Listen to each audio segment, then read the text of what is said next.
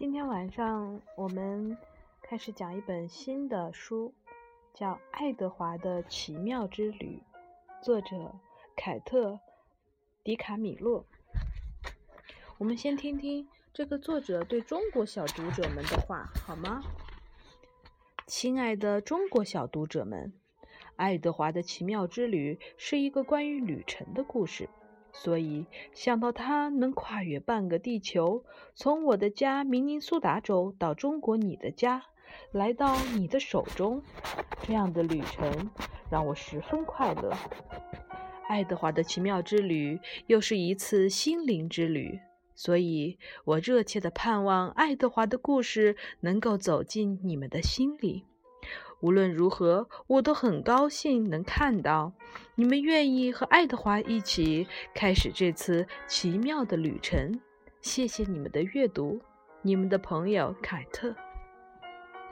那今天晚上我们先讲第一章，好吗？好，自命不凡的爱德华。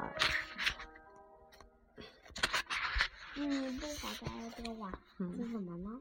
那我们来听听。从前，在埃及街旁的一所房子里，居住着一只几乎完全用瓷料制成的小兔子。它长着瓷的胳膊、瓷的腿、瓷的爪子和瓷的头、瓷的躯干和瓷的鼻子。它的胳膊和腿被金属线连接起来，这样。它的瓷胳膊肘和瓷膝盖便可以弯曲，使它可以自活动自如。它的耳朵是用真的兔毛做的，在那皮毛的下面是很结实的、可以弯曲的金属线。它可以使那双耳朵摆出反映那小兔子的情绪的姿势，轻松愉快的，疲倦的。和慵懒无聊的，它的尾巴也是用真的兔毛做的，毛茸茸的，软软的，做得很得体。那小兔子的名字叫爱德华·图雷恩，它个子很高，从它的耳朵顶端到脚尖差不多有三英尺。它的眼睛被涂成蓝色，显得敏锐而机智。总之，爱德华·图雷恩是个自命不凡的小家伙。只有他的胡子使他颇为费解。那胡子又长又优雅，正如他们理所当然的那样。可是，他们的材料来源却谁也说不清。爱德华非常强烈的感到，他们不是兔子的胡须。那胡须最初是属于谁的？是哪个令人讨厌的动物的？对这个问题，爱德华无心考虑。无心考虑。他也的确没有这样做。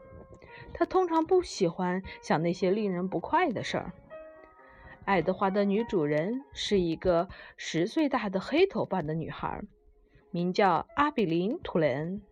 她对爱德华的评价很高。几乎就像爱德华对他自己的评价一样高。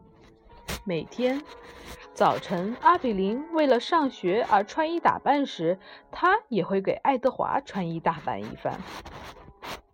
那小瓷兔子拥有一个特大的衣柜，里面装着一套套手工制的丝绸衣服，用最精美的皮子按照它那兔子的脚特别设计和定做的鞋子。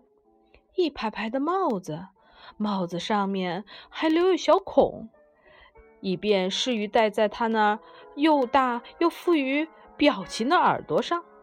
每条材质考究的裤子上面都有一个小口袋，是用来装爱德华的金怀表。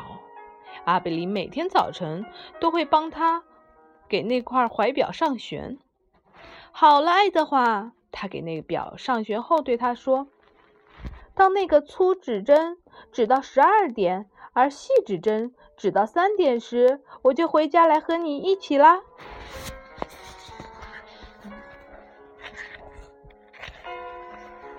他把爱德华放到餐室的一把椅子上，调整好那椅子的位置，以便爱德华正好可以向窗外张望，并可以看到那通向图雷恩家门前的小路。阿比林把那块表在他的左腿上放好，他吻了吻他的尖耳朵尖，然后就离开了。而爱德华则整天盯着窗外的埃及街，听着他的表滴答作响，默默地等待着。在一年的所有季节中，那小兔子偏爱冬季，因为在冬季里，太阳早早的落下去了，餐室的窗子都会变暗，爱德华就可以从那玻璃里看到自己的影像。那是怎样一种影像啊！他的投影是多么的优雅！爱德华对自己的风度翩翩惊讶不已。傍晚时，爱德华和图雷恩的其他成员一起坐在餐餐室的桌子旁。阿比林、他的父母还有阿比林的祖母，他叫佩勒格丽娜。的确，爱德华的耳朵几乎够不着桌面，而且的确。在全部吃饭的时间里，他都一直两眼直勾勾地盯着前面，而看到的只是桌布明亮而耀眼的白色。不过，他就那样待在那里。一只小兔子坐在桌子旁边。让阿比林的父母觉得有趣的是，阿比林认为爱德华是只真兔子，而且他有时会因为怕爱德华没有听见。而要求把一句话或一个故事重讲一遍。爸爸，阿比林会说：“我恐怕爱德华一点儿也没有听见呢。”于是，阿比林的父亲会把身子转向爱德华，对着他的耳朵慢慢地说：“为了那小雌兔子而把刚刚说过的话再重复一遍。”爱德华出于对阿比林的礼貌，只是假装的聆听着。实际上，他对人们所说的话并不十分感兴趣。他对阿比林的父母和他们对他傲慢的态度也并不理会。事实上，所有的成年人都对他很傲慢，只有阿比林的祖母像阿比林那样对他讲话，以彼此平等的口吻对他讲话。佩勒格琳娜已经非常老了，她长着一个又大又尖的鼻子，一双黑色的眼睛像深色的星星一样闪着光。正是佩勒格琳娜负责照料爱德华的生活，正是他让人定做了他，让他人定制了一套套丝绸衣服和他的怀表。他的漂亮的帽子和他可以弯曲的耳朵，他的精致的皮鞋和他有关节的胳膊和腿，所有这些都是出自他的祖他的祖国法国的一位能工巧匠之手。正是佩勒格琳娜在阿比林七岁生日时，把它作为生日礼物送给了他。而且正是佩勒格琳娜每天晚上都来。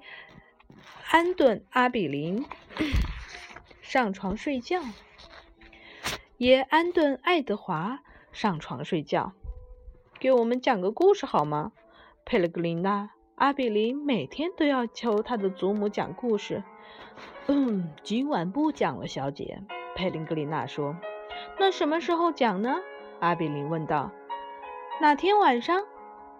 很快，很快就有一个故事了。然后他关掉灯，于是爱德华和阿比林躺在卧室的黑暗之中。我爱你，爱德华。每天晚上，佩里格琳娜走后，阿比林都会说。他说过这些话之后，就等待着，就好像在期待着爱德华也对他说些什么。爱德华什么也没说。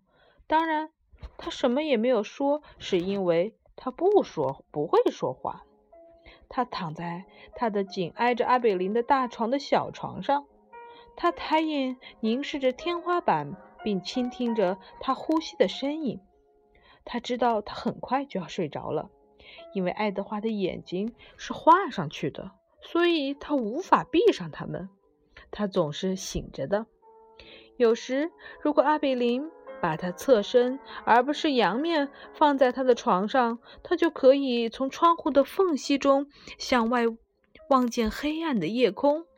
在晴朗的夜空，星光灿烂，它们就像从针孔里照射进来的光线，让爱德华莫名其妙地感到一种安慰。他常常整夜凝视着星星，直到黑暗最终让位给黎明。好了，今天第一章讲完了，明天我们讲第二章，好吗？嗯。